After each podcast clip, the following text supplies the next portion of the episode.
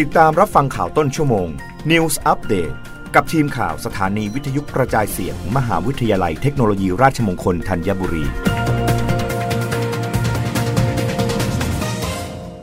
รับฟังข่าวต้นชั่วโมง โดยทีมข่าววิทยุราชมงคลธัญบุรีค่ะ กรมส่งเสริมการค้าระหว่างประเทศผลักดันข้าวหอมมะลิทุ่งกุลาร้องไห้สู่ตลาดออสเตรีย นายภูสิทธิ์รัตนกุลเสรีเรืองฤทธิ์อธิบดีกรมส่งเสริมการค้าระหว่างประเทศเปิดเผยว่า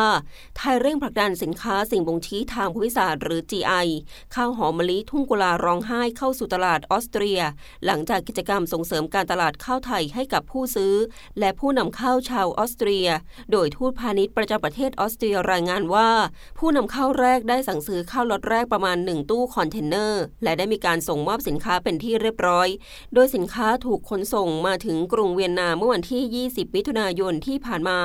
ทันทีที่ผู้นำเข้าได้เห็นสินค้ามีความพึงพอใจอย่างมาก และคาดว่าสินค้าล็อตนี้จะได้รับการตอบรับอย่างสูงมากจากลูกค้า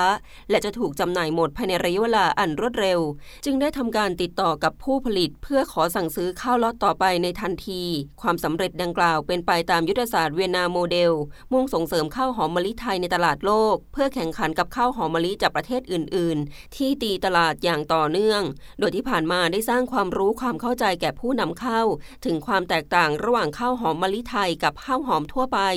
ซึ่งยังคงมีความเข้าใจผิดอยู่มากในกลุ่มผู้บริโภคผู้ประกอบการไทยสามารถเจรจาโน้มน้าวให้ผู้นำเข้าออสเตรียหลายราย หันมานำเข้าข้าวหอมมะลิไทย ที่ได้รับเครื่องหมายรับรองของกรมการค้าต่างประเทศ และข้าวหอมมะลิทุ่งกุลาร้องไห้ ซึ่งเป็นสินค้าชนิดแรกของไทย ที่ได้รับการขึ้นทะเบียน GI ของสหภาพยุโรป